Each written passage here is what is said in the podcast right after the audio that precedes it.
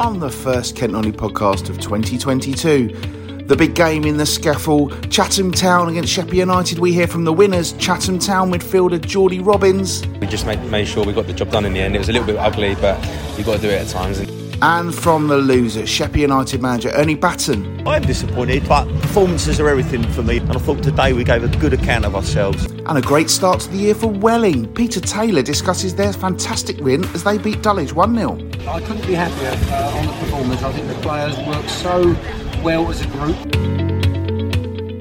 Hello, everyone, and welcome to this week's episode of the Kent Non-League podcast, sponsored by Nick Cunningham Plumbing and Heating. 2022 is here. We've all survived. There was no millennium bug, which I did read was around the place, and plenty of really good football to start 2022 as well. And we've got three interviews for you coming up over the course of the next hour or so. Uh, I'm John Fitchy. This week found a bit of clickbait that I didn't dislike. Uh, and on the line now is a man who seemingly hasn't had the most positive start to 22. It's my good friend Matt Gerard. How are you, mate? No, I'm always positive, mate. Yeah, 2022 is what? It's a bit of week in. Uh, I'm back to work, so back to the old grindstone. Yeah, not too bad really. So getting a bit cold though, which is a bit disappointing. But yeah, I'm I'm good, mate. Go happy new happy new year to you. I'm always positive, says the man. I would like you to go and review the message that you sent me on Twitter at 10:38 on Monday morning and tell me how positive you were feeling at that exact moment, my friend. Yeah, well, well, that wasn't. Yeah, that was by 5:15 or six o'clock on Monday when I was knowing I was going back to work, that really was on my knees crying. But um, now I've been back two days, you're back into the old routine. But I would love to go back to the 23rd of December 2021 and do it all again. But unfortunately, we can't. We have to get on and move with the times, mate, really, to be honest. When did you take your lights down? Uh, we took we always take them down before New Year's. We took them down last Thursday, the 30th. So nice and early. And one of the games we're actually playing now, bit of excitement. When we walk the dog, we're working out how many people still have their lights on and how many do, or you know don't. And at the beginning of the week, well, the first, a lot of people did. Did a walk this evening. The percentage is lowering quite a bit. Have you still got yours up? Because supposed to be today, you take them down, is it?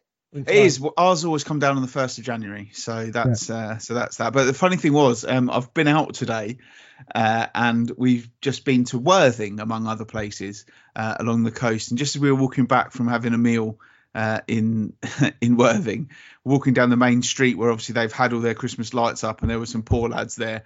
It was their job tonight to take them all down. Freezing cold night.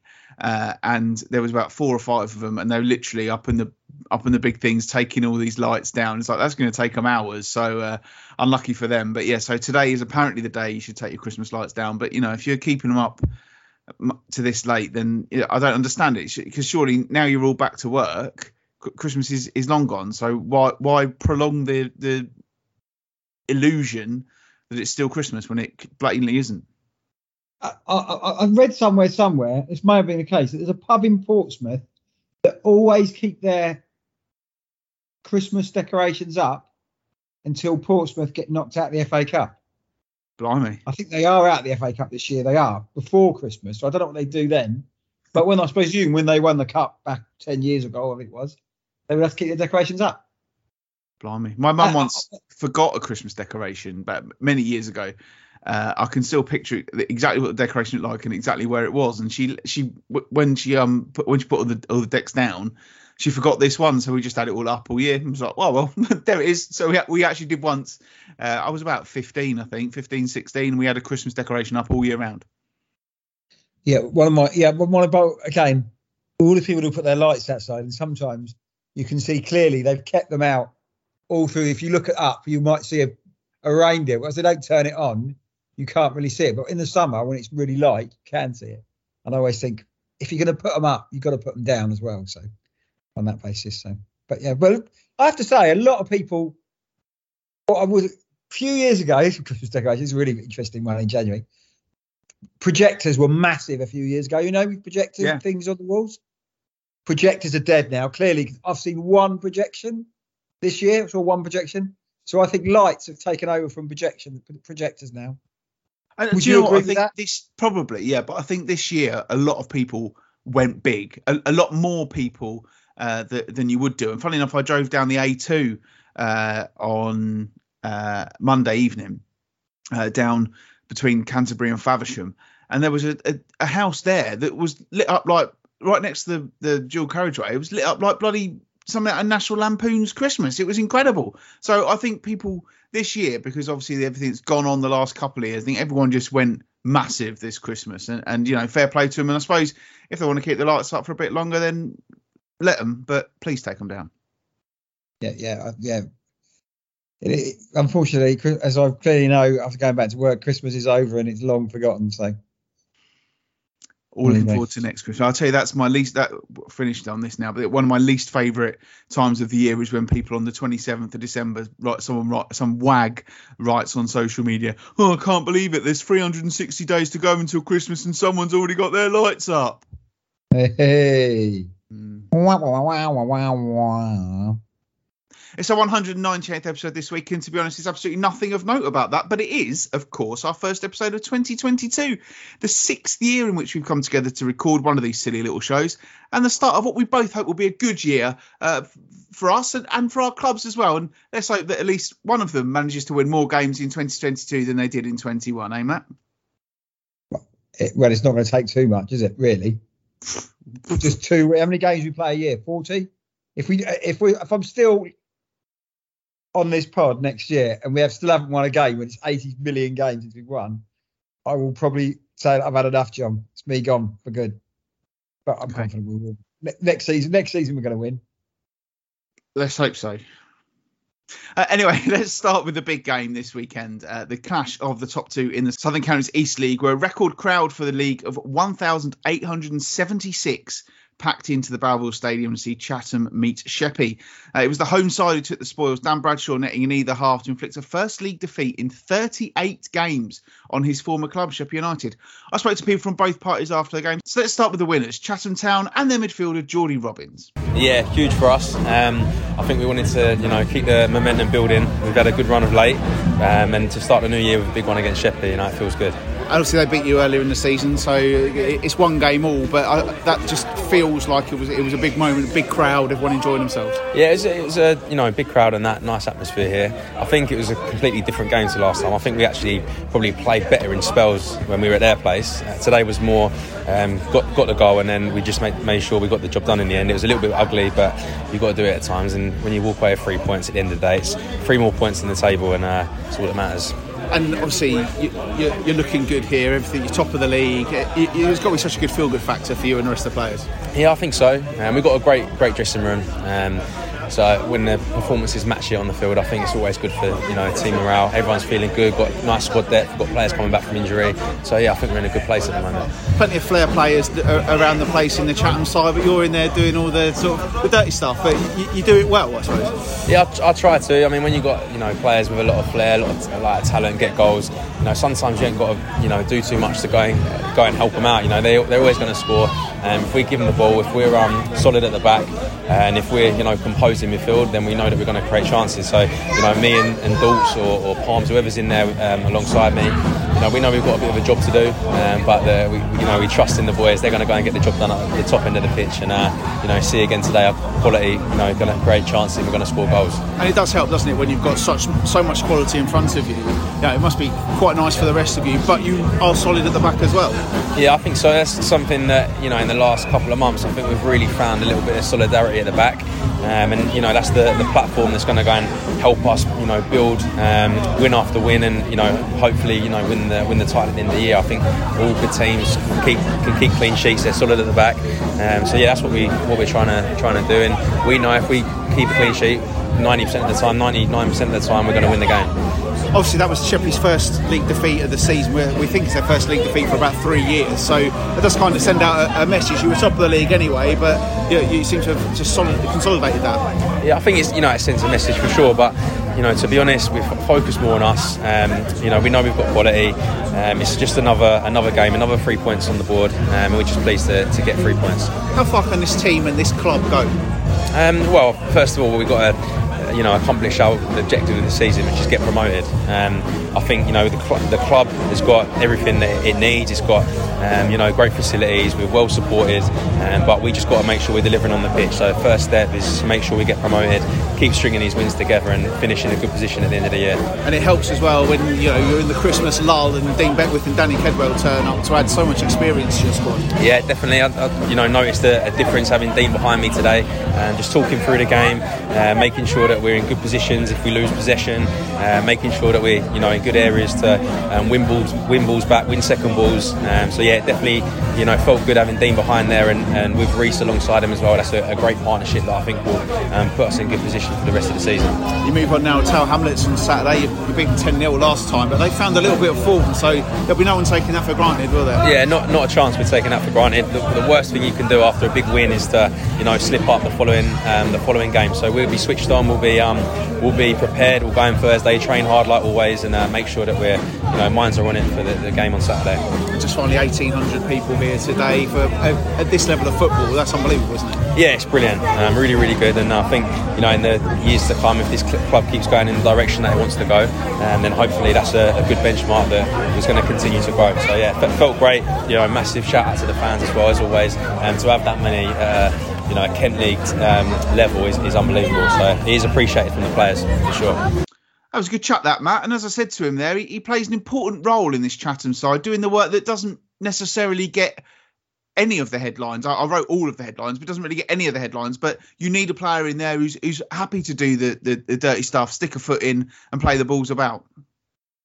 Everybody needs a water carrier, as uh, I think was it Cantona said about Didier Deschamps. Or absolutely, when you look at the goals that these sides scoring, you do need somebody just just to put a foot in, move the ball along, just break up when there's when you know if you're scoring that amount of goals, you're an attacking side, but somebody just to put his foot in, do a job, and move it on from that. You know, and, and clearly, um, he's one of these players who quite enjoys doing that, just breaking the play up, moving the ball on. He's the same one who's at Maidstone and Margate, isn't he? So that's the one, yeah. He's played, yeah, he's played at a high level as well. So going down there, they've got some, as he said, real talented players in there, real flair players. But the hard work is probably done by him, and you probably look speak to the manager. He's probably the first name on a team sheet. Just break the play up and, and, move it on. So yeah, I think uh, doing a, a, a, good job. Did I expect? I thought it was going to be a draw on um, Monday. You were there, John. What was your overview view of the game? I think it, the right team won on the day. I think Sheppey were really depleted. A lot of players out injured and, and COVID. I think a, a couple of things and the big miss for them was Jack Midson, who uh, who who was unavailable uh, for the game, and he just offers them a different dimension going forward. Uh, Chatham, you know, the players that they've got in that front three, you know, Bradshaw had, had a decent game. Everyone knows my opinions on Ryan Hayes, and, and his first his uh, play for the first goal was absolutely magnificent. It was his corner for the second as well. Uh, he had a really good game, and I just thought you know, I just thought Chatham always just about had the edge in it. Uh, you know, Sheppey United had a couple of penalty appeals. Um, hard to see if either of them really should have been given, but they did have a massive chance at one 0 A player went through, just the keeper to beat, and I had a great view of it. I, I stayed on the on. I was next to the dugouts, and had a brilliant view of the chance. And unfortunately, whacked it far too close to the goalkeeper, and, and Andy Walker was able to make a, a, a pretty comfortable save from what was a massive, massive chance. And I think that was probably the turning point, I suppose, in some ways, in that he, you know, that if that had gone in, it would have been a completely different game. But I just always felt Chatham had had another gear inside them, and I've seen a few Sheppey fans saying, "Well, it mattered more to Chatham than it did to them," and, and that's possibly true. But it was a, it was a massive, massive result and, and a great atmosphere, a really good advert for, for the level of football as well. So, yeah, it, I thought it was a, a fair result, but it was a nice day out, and I suppose that's the most important thing. Yeah, eighteen hundred there, fantastic gate. Uh, what was the atmosphere like? Could you have got any more people in there, John, or was that you think the limit they get in? Because it's quite a big ground there when you're thinking about it around the outside and edges it was one of those really. I, I didn't feel like there were what six, seven hundred more people than we when we were there uh, when we went to the the final of the tournament back last summer. But I kind of, I suppose, where the problem lies is not um, getting more people in, more more space. But I mean, that you know, there was more space. People could have been sat, stood a bit. You know, you could have got more people in behind and everything like that. But obviously, the the biggest issue is is things like the toilets and the bars and everything like that, and that's where it becomes a a, a question mark because you, you, need to have everything in place. And I think if you had any more people, it might have been a bit more awkward uh, w- with that sort of stuff, if if that makes sense. Yeah, yeah, yeah. But I'm really, they must have been absolutely delighted with that that crowd. We thought, I thought they'd get 1500 would be really good. Was there many from Sheppey? Was there? Um... Yeah, a good a good band of of Sheppey United supporters uh, over there on the uh, that they sort of decided to huddle up behind one of the goals, and, and then Chatham supporters were behind the other. And yeah, they made a good noise throughout. I think there was definitely plenty of people there from Sheppey, and, and you know it, it, was a it was a good atmosphere. I thought you know both teams um, both teams played their part in, in a really good game, and, and you know with that sort of support and the way that they play, that there's no doubt that both of those sides can cope with the step up, and I suppose that's the most important thing because it looks like they're both it looks like it's going to be two automatic promotion places from the Southern Counties EC Premier Division. Those two sides are are well placed to, to secure them, and I think both on and off the pitch they're they're moving in the right direction. Yeah, I think uh, I think we know is because of their their record. Is that why they've promoted or two from the division? I know you're the expert on these. Is it is it head to head against other sides? Is it all points per game? Yeah, it's going to be a points per game thing. I think it's going to end up because the original plan was that it would just be the winners would get promoted, and then the team who finishes second would play a playoff in the team against a team from the league above. Uh, but because of various things in the leagues above, it now looks like I think the next six or seven second place teams w- w- will get promoted on points per game, and our league is is obviously a very competitive one, and it does look like uh, that that as things are at the moment, that would be one of enough to get an automatic promotion place. So that would be absolutely fantastic uh, if that does happen. And obviously, uh, as I mentioned to Jordy there in that interview as well, uh, they have kind of strengthened their squad as well with with Danny Kedwell and, and Dean Beckwith. And I thought it was really interesting uh, that Jordy said, you know, straight away, I felt a real difference with Dean Beckwith in there behind me. And, and I suppose in many ways, the signing of Kedwell is the one that will get the headlines but Beckwith will just offer them something else, won't he? And I think that that nous at the back is going to be crucial in the next few weeks, months. well, 38 year old player, he's had a very good, decent career, hasn't he? So in the football league, um, clearly he was still doing playing for Cray. Um, probably we played a lot of games probably for Havant as well last season. So uh, just that little bit of nous probably does again, probably doesn't need to run anymore, but it's all in his head. And it's quite interesting what he said there.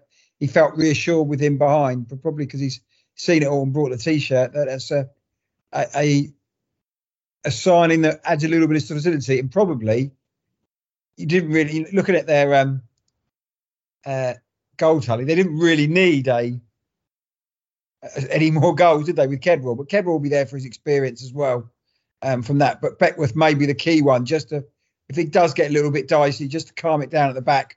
Well, Kedwell's good to have from the bench, but they've got an attacking array of players, haven't they? And, and you know, look at it down the uh, Kent non-league scene. Some absolute legends over the last decade or so playing in their squad. So if you're a Chatham fan, must be absolute dream stuff for you, isn't it? Yeah, I think with Kedwell, the thing is, is if they do find themselves they need a goal at, at some juncture, I pretty much would back Ryan Hayes to stick the ball on Danny Kedwell's head and Danny Head Danny Kedwell to head the ball home. You know, it, it's that kind of it just gives them that that little bit of extra. And, and, you know, if, if there are injuries or anything like that, they've they've got a great experienced player uh, to to stand by. And, and I know um, Kev Hake said that you know Danny is there as, as, a player and just as a player, but it was interesting to see when he was on the bench. You know, he wasn't afraid to to get his point across and everything like that, and he was helping out with the warm up and things like that. So you know, you've not just got a really experienced player, but you've got someone who's got a little bit of knowledge to to help them out along the way as well, and I think that's going to be crucial. Yeah, I think they're in a good position now, league table, as we see it. But again, it, clearly, you know, Danny Kedwell's going to be paid. Dean Beckwith's going to be paid. But if you're getting 18, nearly 1,900 people through the gates, plus the bar and the food takings, you can afford to do that. So um, strengthen while you're on top is probably the, the best thing. And they are strengthening that. They must have, you know, a really decent squad there. So you've got to say they're going to be favourites now. Yeah, and obviously Tower Hamlets for them uh, at the weekend. And as I said to Jordy there, you know, you may have won that game 10 0 what six or seven weeks ago, but they found a little bit of form. And as he said, the result on Monday will mean nothing if they then fail to beat Tower Hamlets this weekend. Yeah, right.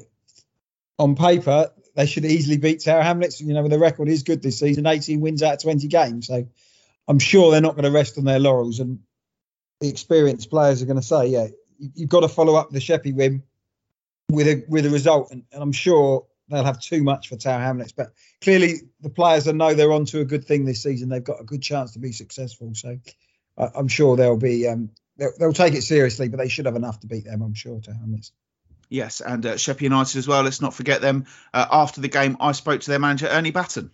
It was a great advert. Yes, I, am disappointed. Um, but performances are everything for me in football. You know, over the course of a season, it's how you perform over 38 games. And I thought today we gave a good account of ourselves. You know, I thought the first half we were very, very good.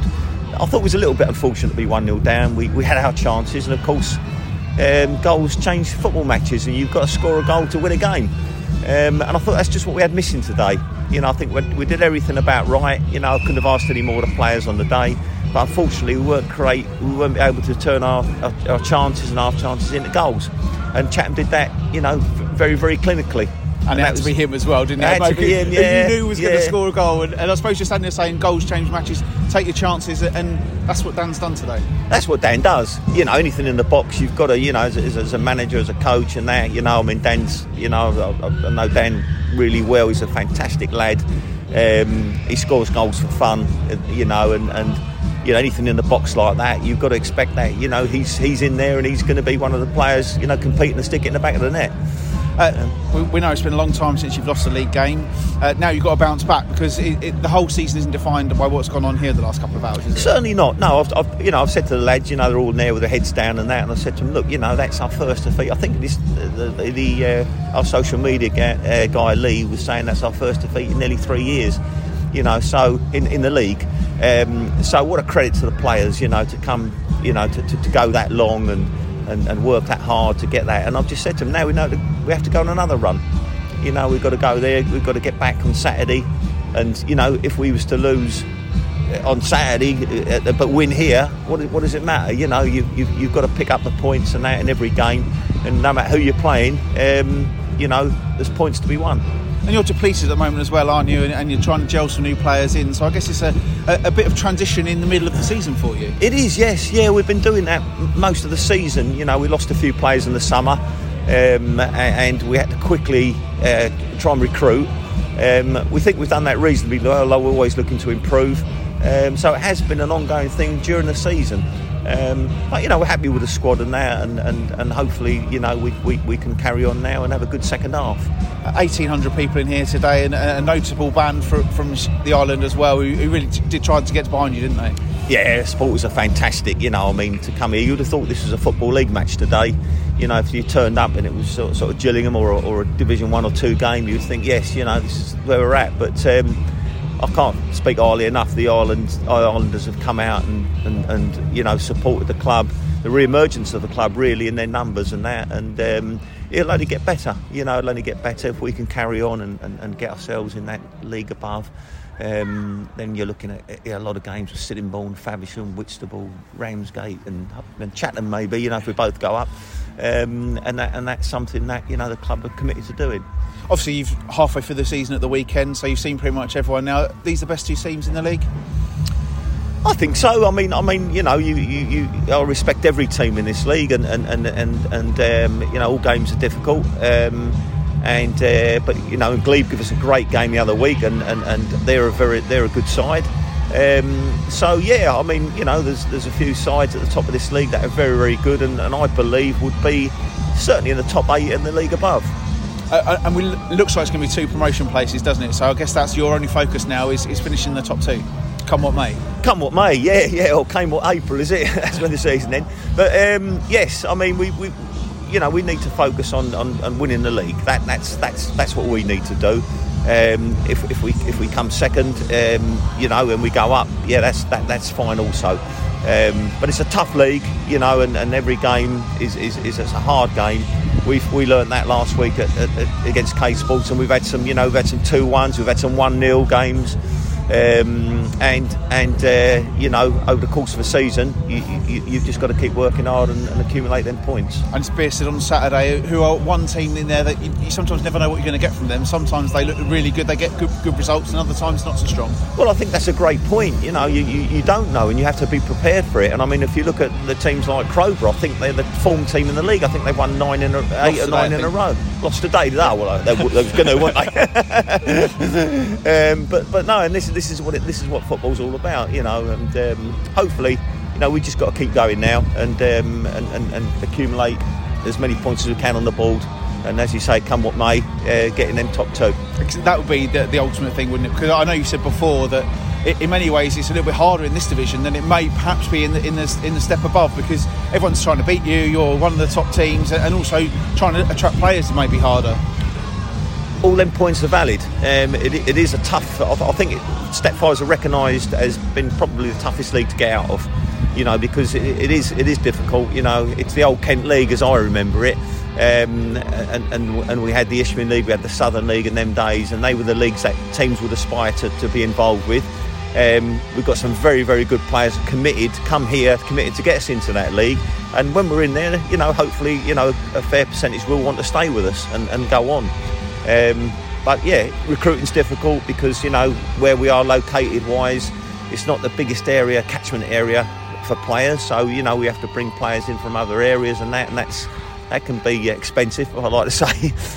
um, but you know, the players we have got are very committed to us, and um, you know, hopefully, as I said, we can go on and, and, and, and get that promotion. I think he he was pretty upbeat despite the defeat. He knew that they weren't at their full strength. He knew that they were playing against a, a very good side, and I thought he he spoke very well there, Matt.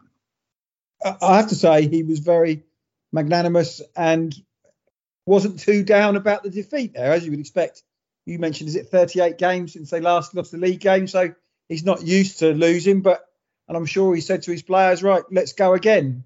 We're good enough to get promoted out of this division. It's a tough game, as you said. They had a few injury problems and COVID issues. Um, pick yourselves back up um, and see what we can do. I, yeah, I, I have to say, one of the, the interview I came out across is a manager who, who you know, who was quite upbeat that they lost in some sort of way. He wasn't he never never too high, never too low, but he really took it to the fore. And I thought it was quite a good interview, really, because thanks. He was um, magnanimous in defeat, really, but not too down. If you know what I, you see, yeah, I know exactly what you mean, and I, I think it was, it, you know, it was kind of like, I think you could look at the over the rivalry between the two clubs. He could have stuck the foot in, foot, foot in, sort of thing, you know. Yeah, and I think if you look at the league table, there's seven points between the two teams now, but Sheppey have got those two games in hand, and I think it was it was a case of well, yeah, we've lost, but it, it, it's only part of the, we're not even halfway through the season in terms of our league games yet. We're halfway through uh, come the weekend, so th- there's no point in getting carried away when you've just lost your, your first game in. I think the, the last defeat was in their last league defeat was in 2019, so that tells you how how long ago it's been. I mean, obviously there, has been a lot on since then, but it does just go to show you that you know there's there's plenty in them, and kind of similar to what uh, the discussion I had with Jordy earlier on. It's not necessarily that those games against the teams at the top of the table that define your season. It's when you have to go and play the other teams, you've got to make sure you get results against them as well. Yeah, you know, you know, a tough game as we mentioned there. Bearsted in middle of the table, tough game on Saturday, you've got to lift yourself up. Will it knock the players' confidence? You know, in some ways, when you find that when you do go lose a game after such a big run, you know, your confidence could be down a little bit, then you lose another one as well. But he's, I'm sure he's going to say to the players when they do the training Tuesday and Thursday, whatever it is this week, um, right, let's get forget about that. Let's move on. Let's get back to the levels we were before, um, and go from there. You know, looking at the results, as he said there, they've won a few games late on, one 0 So maybe they need to get back on the on the horse a little bit. Disappointing result, but I'm sure Ernie, who's seen it all before, knows right. Let's get back on there. All we can do is win games, and they've won 15 out of their 18 games. They carry that on to the end of the season. They're going to get promoted, so they don't really technically need to worry about Chatham anymore. It's probably worrying about themselves, isn't it? Right. They know what they've got to do in the remaining half of their games. If they replicate what they've done in the second half they've done in the first, they're going to be more than uh, more than enough, isn't it? yeah, and in some ways, I think it actually helps these two teams that they haven't got to play each other again now. Th- Yeah. th- this is it, you know, that they've they know what they've got left to face. Uh, and you know, I, I thought he was very honest when I said, right, w- was that the best two teams in this league? And he said, yeah, I think it is. You know, a- and they are the the, the best two. I, I- know that Erith Town have had a good season, but they they had a little stutter of late. Obviously, you can't rule Glebe out, even though they've had a little bit of a stutter as well. You know, there, there- there's still teams up there, and, and there are still tough fixtures to come.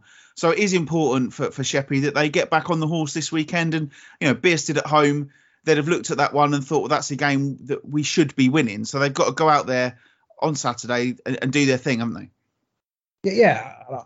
And I'm sure um, Midson just was un- unavailable, was he? Midson, I saw on the team. I was quite surprised he wasn't playing. He was just unavailable, was he? Um, so yeah, he was just uh, unavailable, and he's, you know, it makes a difference um, for Well, Sheppey bit like United to at the have him there with you know, his Nielsen's experience. We talk about with Danny Kedwell can Yeah. bring to Chatham. Well, Jack Midson does already bring that to Sheppey United, and he is the focal point of their team. And you know, I've, I've, seen a few games of Sheppey United, and, and I must say, um, every time I've seen him before Monday, Billy Bennett has been exceptional. Uh, but I think he found it really tough going uh, on on Monday. I think that they they possibly managed to to quell him quite well. Uh, did did Chatham, and, and I think that was that was a big part for it because he he for me is one of their key men, and, and he found it really really tough, and and you know it was a bit it just was frustrating, a bit of walking wounded and everything like that, and you know you, you kind of felt a bit sorry for Sheppey United because they were giving their all, but they were just lacking a little bit of spark on the day. But we know they're a good side, we know they can bounce back, and we know they're going to be there or thereabouts come the end of the season. Yeah, yeah. I'm absolutely convinced about it. You know, even though the other results, you know, teams can still catch them. They know what they have to do these. And I think your point there, they don't they don't need to worry about each other anymore. They should look right. They know if they can play to the levels they had before, they're both going to get promoted. So it, it's it's probably worked out well. The New Year game, very big crowd um, for that division, but probably better than they're not playing each other three games before because all the everybody will be looking at that game, but they could just worry about themselves and then see if they can win those enough games to get promoted. Of course, there were other games in the Southern Counties East League Yeah. as well on Monday. Uh, so it was Bearsted 2, Canterbury City 2, uh, Erith Town 1, Welling Town 2. Great result that for Welling Town coming from behind to win that one. Uh, Tower Hamlets, as I said, found a bit of form. Uh, scored in the 97th minute to beat Erith and Belvedere by three goals to two. Uh, it was Fisher 2, Crowborough nil. And two, Matt, two nil-nil draws, more in the first match day of 2022 than there had been in the entirety of 2021 in the Southern Counties League. Hollands and Blair against Kennington, Punjab United against Glebe, both finished goalless. Uh, Rusthall 3-2 winners at Holmesdale and Deal Town started the year with a 4 0 win at K Sports. So still going well uh, for Steve King and his side. Uh, in the Premier Division this weekend, of course, there are fixtures. Uh, Canterbury City at home to Erith and Belvedere. It's Chatham against Tower Hamlets, we've already heard.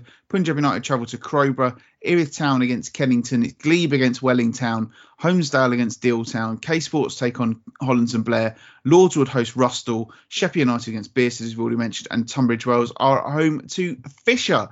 Uh, into the Southern Counties East League First Division, uh, where the top of the table clash finished all square in that one. Uh, Stansfeld 2, Sutton Athletic 2. Uh, really good game, that one, by the sounds of it, as well on Monday. So uh, that's good signs for both of those two sides. Elsewhere, Bridon Ropes 1, SC Thamesmead 4, Croydon nil, Tooting Bec 1. FC Elmstead beat Meridian VP by a goal to nil.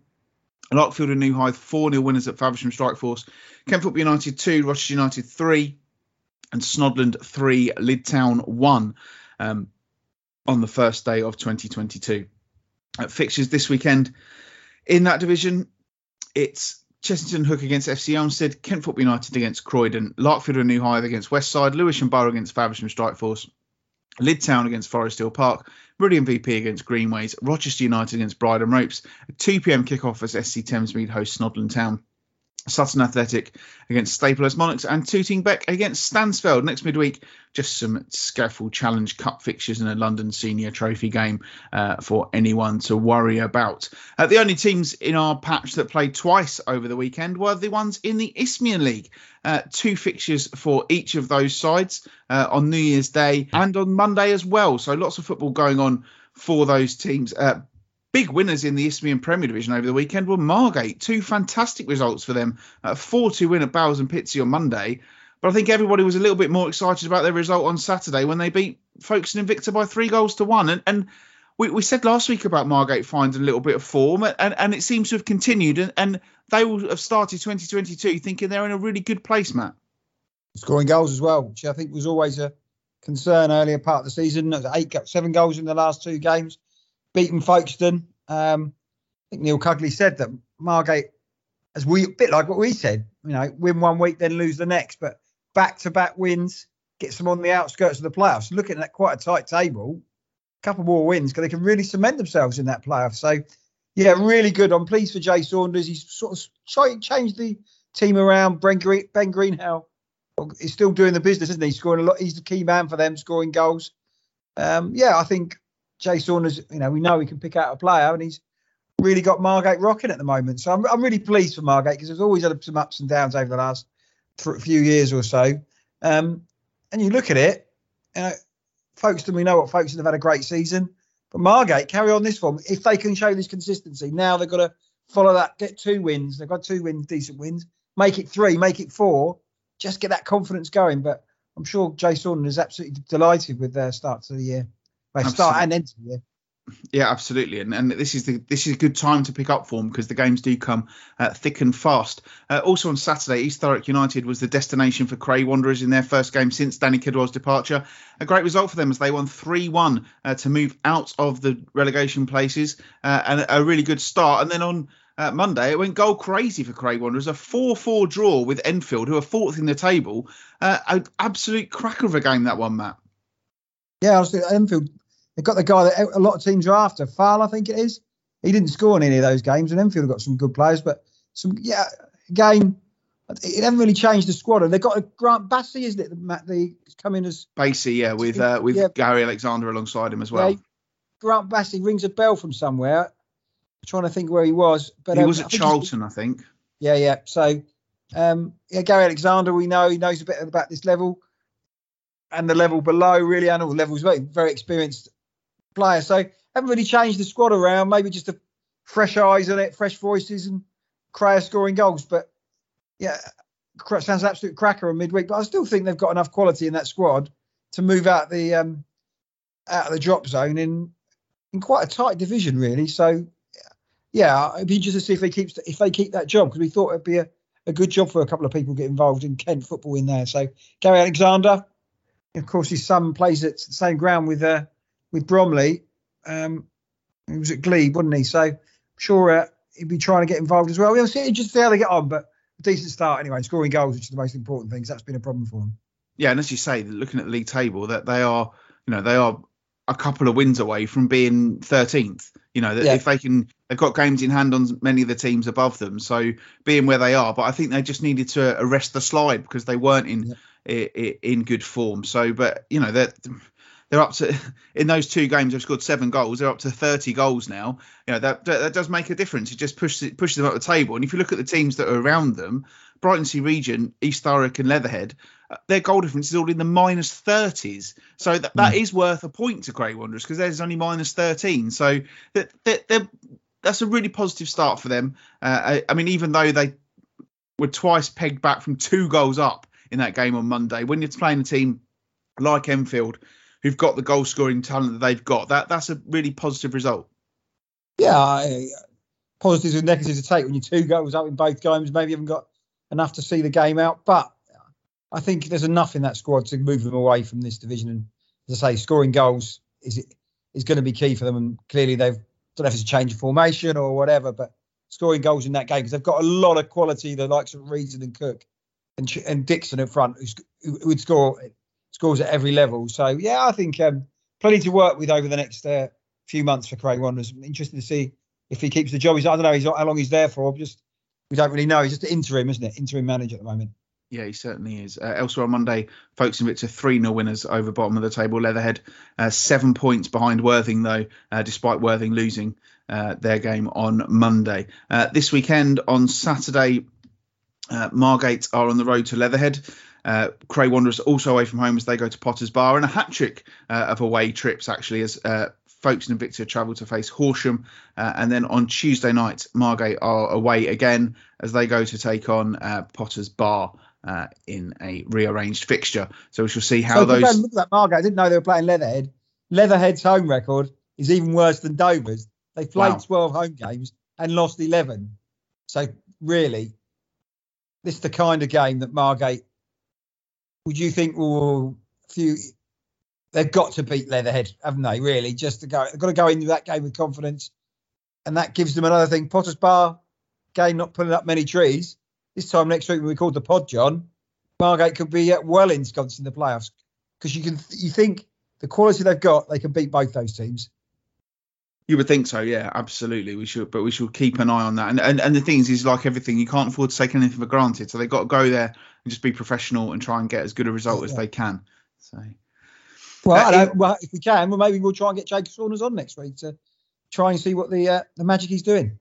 absolutely, uh, into the Isthmian League South East Division, where plenty of uh, movement at the top, but uh, not in the right direction. If you're Cray Valley, whose uh, poor run of form has continued as they lost three 0 uh, at home to VCD on New Year's Day, and then three two at Burgess Hill. Uh, on Monday, a game that they led 2 0 and they were still in front in stoppage time uh, before losing that game. And all that has meant that Cray Valley, who were the league leaders uh, when I saw them nine days ago, are now down in fourth place uh, in the table uh, with Ashford second, Herne Bay third, and Hastings United uh, currently top of the table. But Herne Bay have had a good uh, festive period, Ashford as well. Uh, we will run through the rest of the results uh, for you now, in fact, from the Isthmian League South East Division. Uh, on New Year's Day, it was Ashford 2, Faversham 2. Herne Bay were 2 1 winners at Hythe. Corinthian 1 0 victors at Phoenix Sports. It was Sittingbourne 1, Sevenoaks nil, and Ramsgate won by four goals to one uh, as they took on Whitstable. And then on Monday, it was Corinthian nil, Haywards Heath nil, Faversham 1, Whitstable 2, Herne Bay 1, Sittingbourne 1. Phoenix Sports were 2 0 winners at Lancing. Uh, Ashford were 3 2 winners at Ramsgate.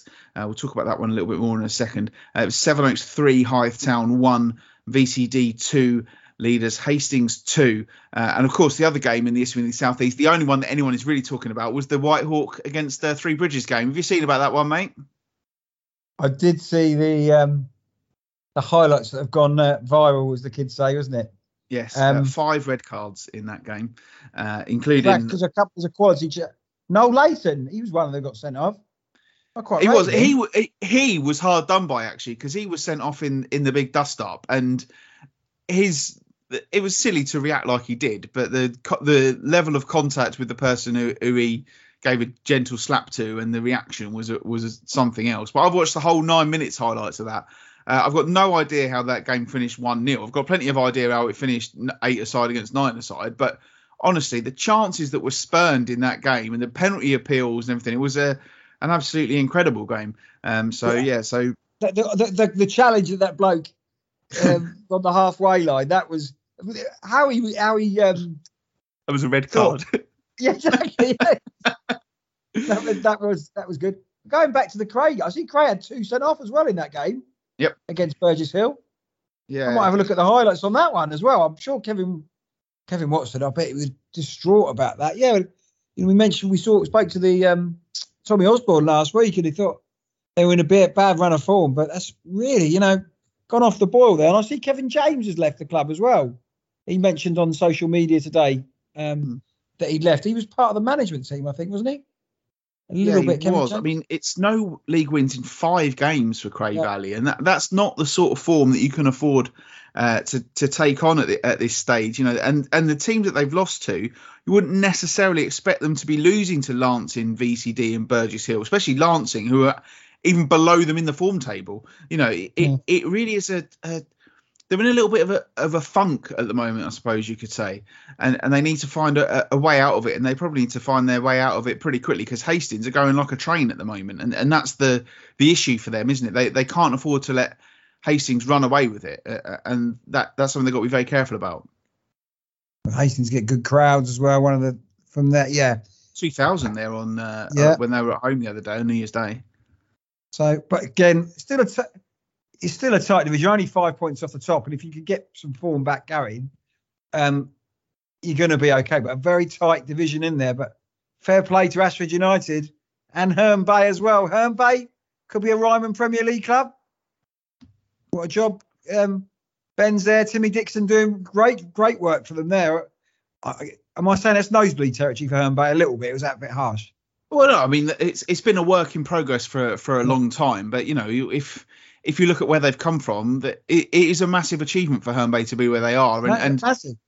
you know that they, they do get good crowds in, they do get well supported and everything like that. But th- this is, yeah, this is I wouldn't say necessarily nosebleed territory, but this is big for them, and it's up to them now to to keep their cool yeah, yeah, they're in a good position, very good position. Got some good players in that squad as well. Um, we know the likes of Zach Ansel has scored. Carrington's been there. Ramadan's been down there. So really brought a good squad together. Um, great attendance against Sittingbourne the Derby 600. Um, yeah, uh, got to keep it going. But I think it'll be interesting to see if they can. But a really good division for our Kent sides this year. Just finally, before we move on from from this division, uh, the Ashford against Ramsgate game, or Ramsgate against Ashford, more than a thousand people uh, at that one as well. Uh, Gary Lockyer, friend of the show, finding some form there with with two goals, including the winner. Uh, there was a penalty decision in that game, uh, which put uh, Ashford two goals to one up. Uh, and the defender Jake McIntyre was sent off for conceding the penalty. And obviously Jake is a little bit biased, but he did tweet out uh, a video clip of the of the penalty incident uh, in which he was talking about the the, the, foul and, and the red card. And yes, he's very biased, but I think having watched that clip, he probably had a point. It was uh, quite a decision. It looked to me like the, the striker, I think it might have been Gary Lockyer, was through on goal uh, and had a shot, and then there was there didn't seem to be a lot of contact, but the referee decided it's a penalty. He, he didn't dive. The referee's just given a penalty and, and sent off uh, Jake McIntyre, and I think that was a, a pretty pivotal moment in that game. So uh, frustrating one for Ramsgate, who who.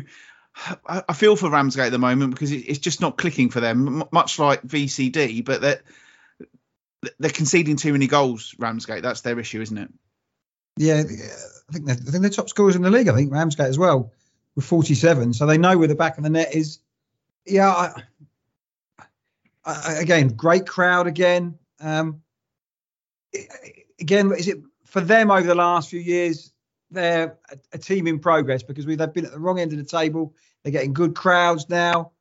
Just trying to get that next next level. But if they can win games, they can do. But they're competing against other sides. But that's a massive win for Ashford there. You have to say in that and maybe the game changed on the sending off. But um, I'm pleased for Gary Lockyer. But Ramsgate, Ramsgate are doing well. Again, if you'd offered them in the playoffs at the start of the season, they would probably take it. So uh, I think they're sixth place where they are at the start of the year. I think it's very good for them and can only grow. And if they can grow as well as they are off the pitch, yeah, some good times coming back to Ramsgate. Yes, let's move on to the National League South then, where uh, Maidstone still sitting pretty at the top of the table. Uh, 2 uh, 0 win for them over Tonbridge Angels uh, on Sunday, which was the day they played. A massive result for them, uh, just continuing their good run of form. and the other big game uh, was the Kent derby between Ebbsfleet United and Dartford, and it was Ebbsfleet who took the spoils with a 1 0 win, a late goal. And I did see, Matt, a few people on social media asking some questions about Dartford who looked untouchable at the start of the season, and all of a sudden it, it's looking pretty pretty worrying for, for, them, isn't it? Yeah, I need to speak to the guy I work with. Actually, I need to give him a ring. Uh, he's out on the road who supports Dartford because the last time I spoke to him, they were, you know, riding high on the crest of a wave. They won them. Did they win eight of their first nine games? I'm trying to think something like that. I mean, they won eight of their first nine, something like that, and then they had a little bit of a stutter. Then they won a couple. Now it's three again uh, without a win, uh, two defeats and a draw in there. And they've dropped from being top of the league. They're now fifth. They're five points behind the leaders, Maidstone. Granted, they've got a game in hand. But you do worry that Dartford did they peak too soon? I, I, I, just don't know. And you know, the first time I've, I've, ever really seen on social media people saying, "Well, you know, it's it, should questions be being asked about Steve King?" I don't think they should be because he's done a great job to get them there. He's experienced. He, he knows how to cope with the the business end of the season, but it's a worrying state of affairs for them at the moment. Well, they were running away with it at the start of the season. normally he's, he's, a manager who tinkers a lot, brings players in, and he has done a little bit. He's got the guy from Torquay Caballo, I think, who's quite decent. So he is tinkering around with a little bit. See, Ronnie Vint was back in the side as well. So one of these things, have they got too many players as well? So he's, it's easy to tinker when you've got that a lot of big squad that he's trying to make people happy. It will be. It is a disappointing run for them, but in a tight division, probably it's still a long way to go in this division. So they've got the quality. Uh, it'd be interesting. Steve King knows this, but playoffs has always been his way. He's never won this division.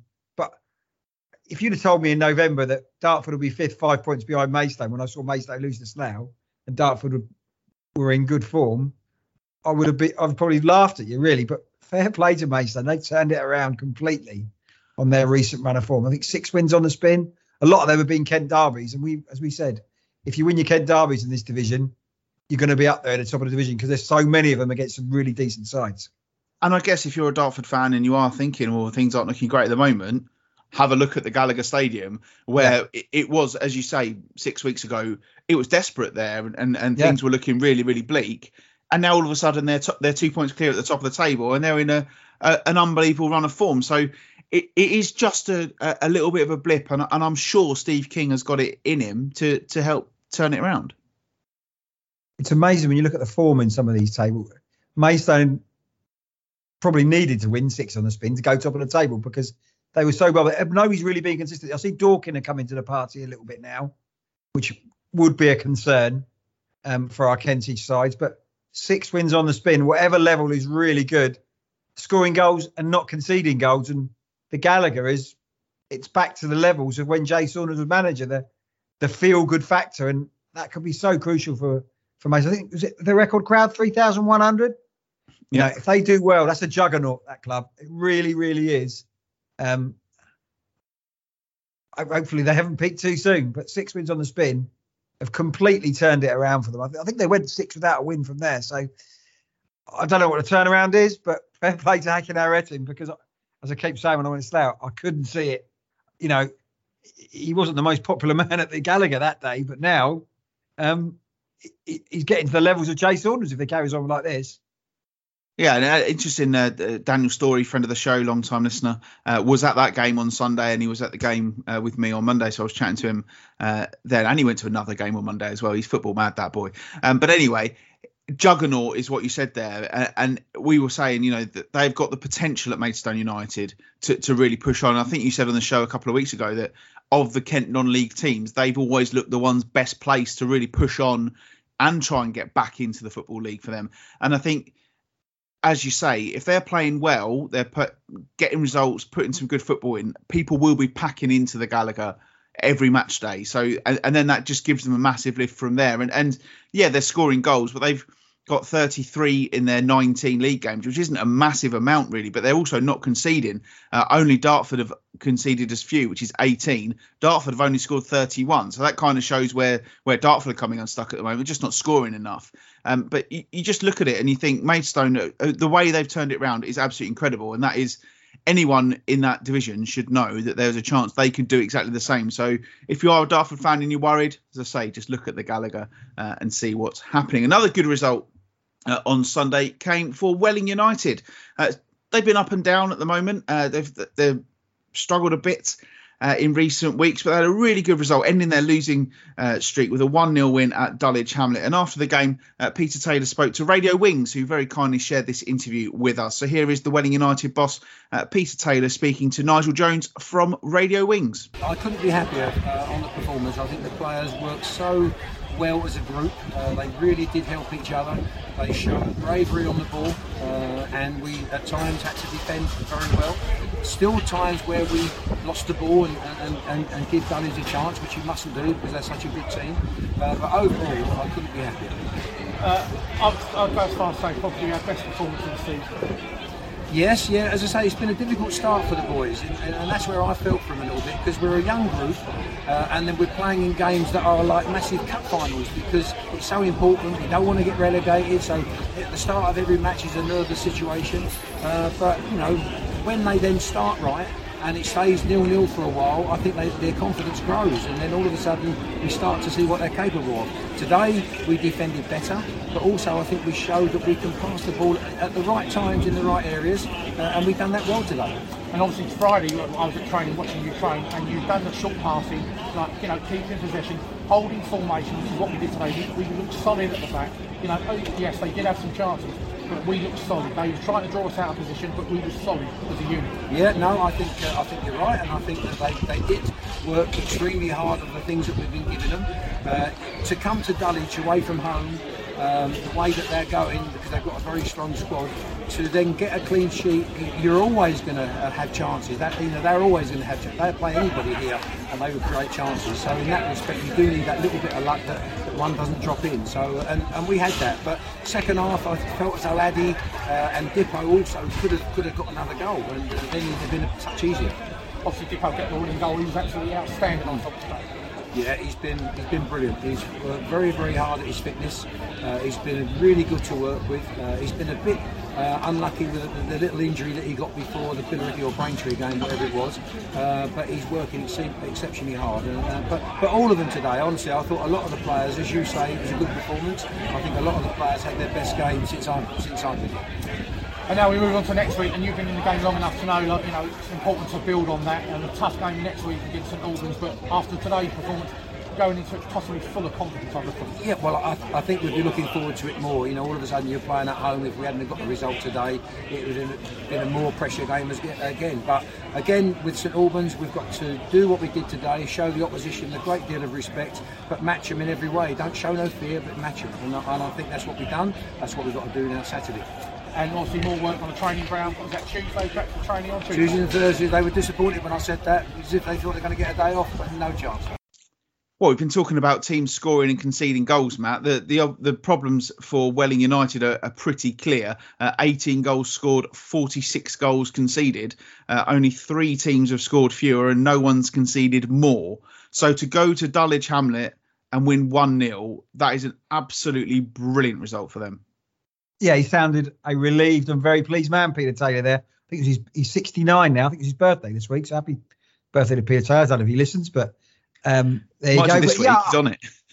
So yeah, yeah, yeah, well, exactly, yeah. But uh, I think yeah, it was it was a good result. I think they've got the basis of a good squad, and Peter Taylor clearly is a manager who's going to get them organised. A young team, um, and I think you said last week you thought he was under pressure a little bit, wasn't he? Yeah, and I job. think he, he yeah, I, th- I, think I think there was some. I mean, they'd lost four games in a row, so you know where do you where where do you go from there? So you know, but it, and I think but you could see, as you say, relieved is is exactly the word there, and, and that is that is the sort of result that could kickstart something really special for Welling.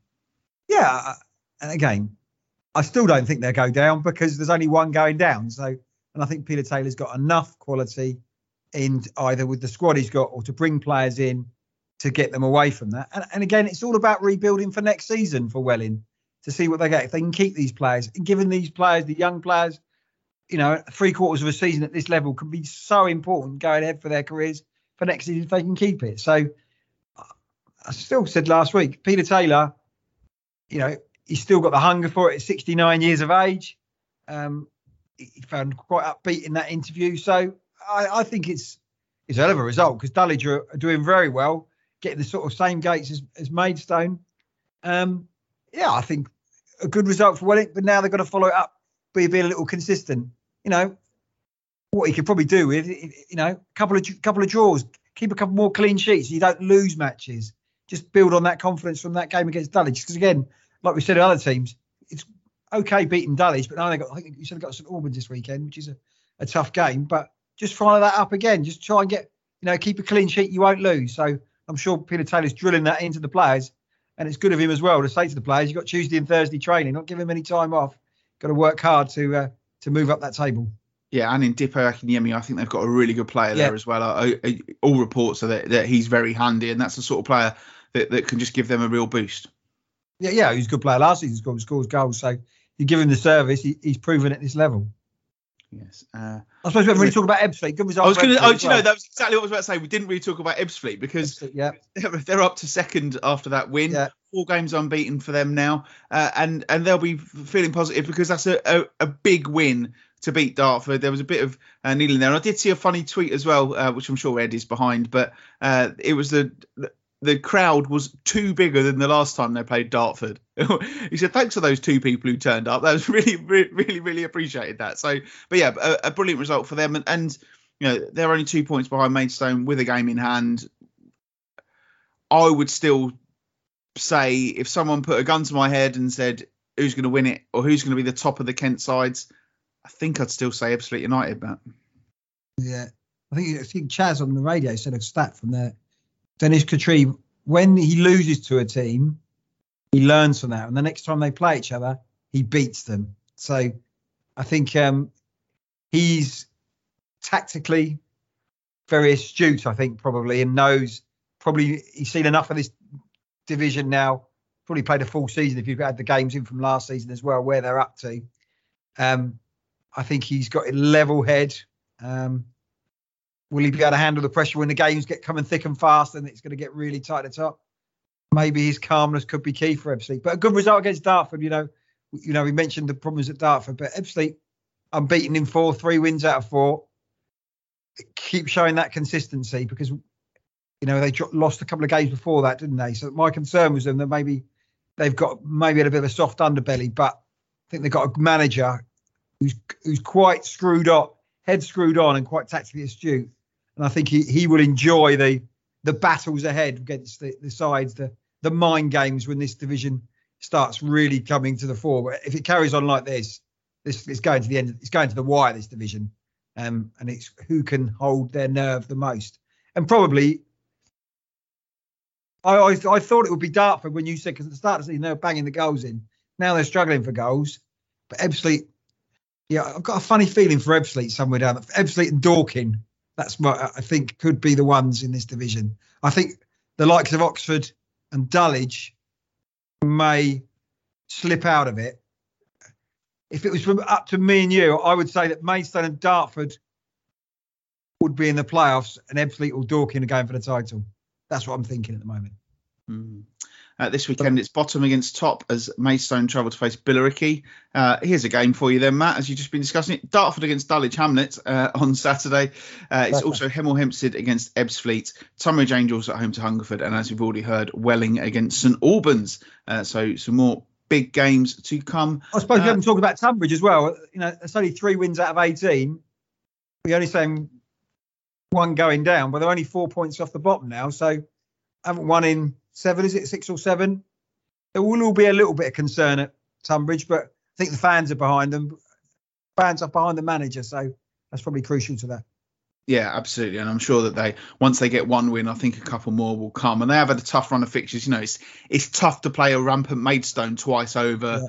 Uh, yeah. the, the, bank holiday, and, that, and that's where this sort of thing doesn't really help, does it? And and they, you know, they had a, a game they should have been down at Eastbourne in between where they might have fancied their chances. That one got called off you know, so it's it's very very difficult for them. But um, I'm sure Steve McKimm will will be able to turn that around for them. Uh, in that, that just leaves us with the National League. Uh, the game between uh, Bromley and Southend was called off due to COVID, uh, which just leaves Dagenham Redbridge against Dover. Um, any regular listeners of the show, you can probably work out what happened if you don't already know. Uh, Dover lost uh, three one at Dagenham Redbridge. But again, Matt, there there were signs, weren't there, that, that this isn't as bad as it looks, I suppose. It's, it's the same old. First half an hour, we look in the game, we create a couple of chances. You've got to take those chances. It doesn't. We give away one half decent goal, curled it in the corner, good finish. Then another decent chance to equalise. We missed that. Then Dagenham scores second, where everybody just basically parted in the Red Sea, let him in to to score. Um, was, but then we've got Pavey up front. Pavey can't, his legs are gone, so you can't tell him to chase that over the top. But if you put the ball in the box with a decent cross, he'll get on the end of it. And and he did, and he got one back in it. Again, Dover looked, oh, we got a chance here. And again, then they give away another sloppy goal. So it, it's very frustrating. It's up to 26 now uh, 20, I think it's 19 or 20. I've lost count away games without a win. haven't kept a clean sheet in those games. So, um, yeah, I've, am I demoralised? I am a little bit demoralised because you know it's the same old mistakes week in week out. Again, the endeavour and the commitment you can never. I know that you can, you can never. The games I've seen, Dover have um, they've, they've carried on giving their all, which which is they could easily just give up, but they're not. But they haven't got the quality, quality in the final third to take a chance in this tough division, and they're punished if you switch off at the back. So uh, from them, with Notts County at the weekend, who are on a juggernaut, have got goal scorers coming out their ears. Um, it will be tough, but normally they would do well against the better sides. Um, so we can see what they're doing. But um, yeah, it's there's not much more I can say, really, is there? No. 26 games um, without a win. Um, it's just it's just blur. I don't really know what to say really. So um, on that, but same old, same old, mate. But the, the satisfaction will be when we finally get a win, and it could happen Saturday. But you never know. Well, you just have to Wasn't last, strength. last season? Didn't you play Notts County first game of the season? Everyone was expected to get hiding, and you beat them.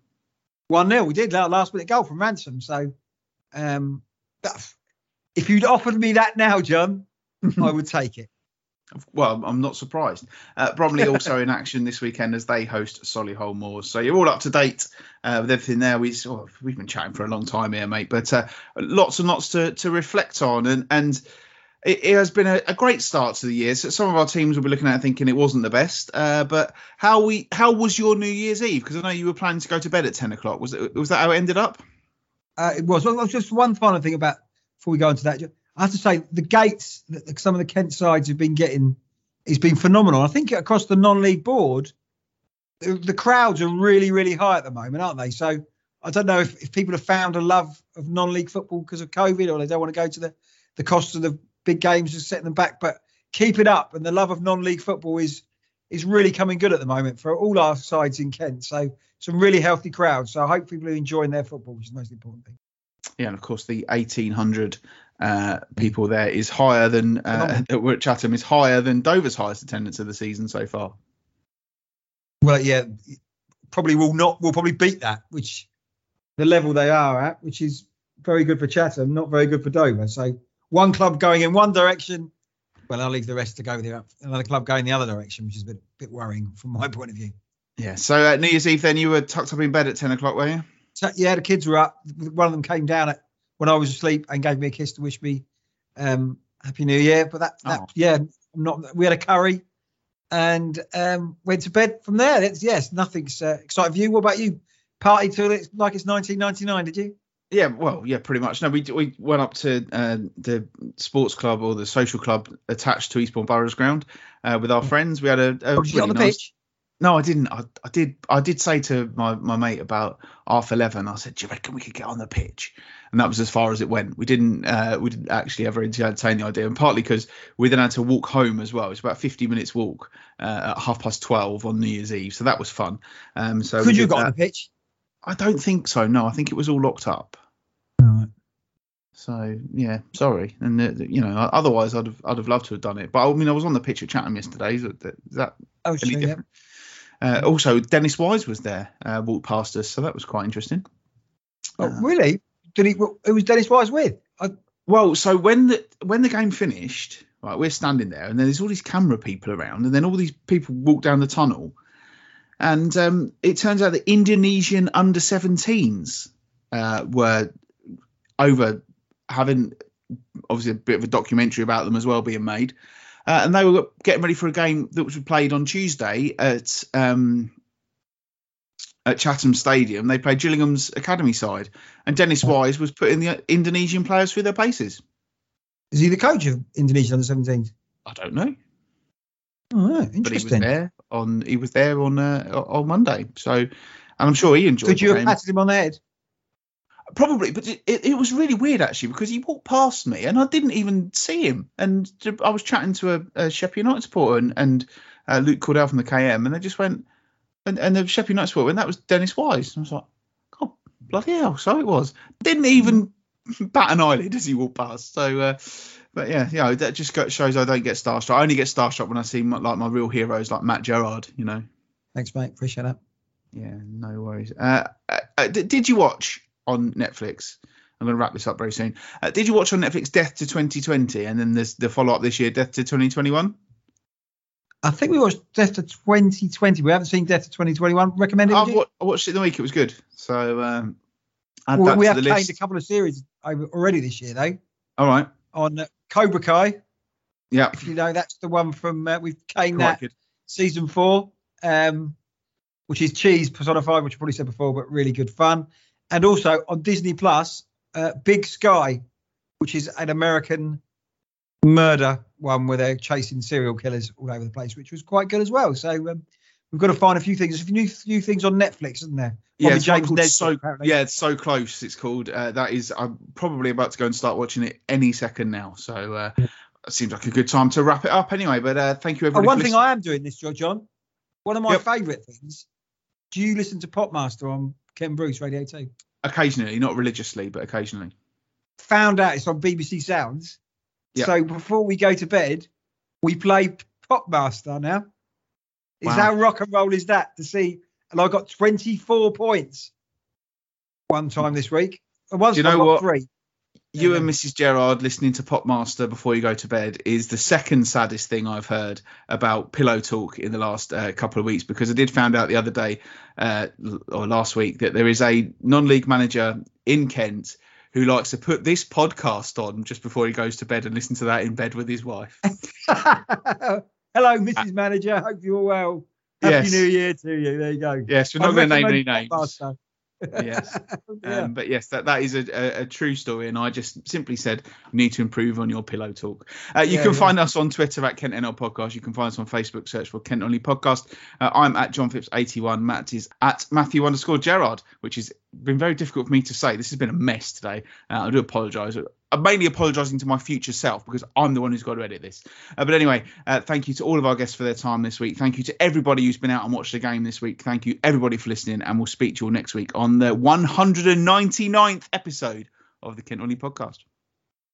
That is crazy. 199 episodes of absolute drivel. But thanks for sticking by us.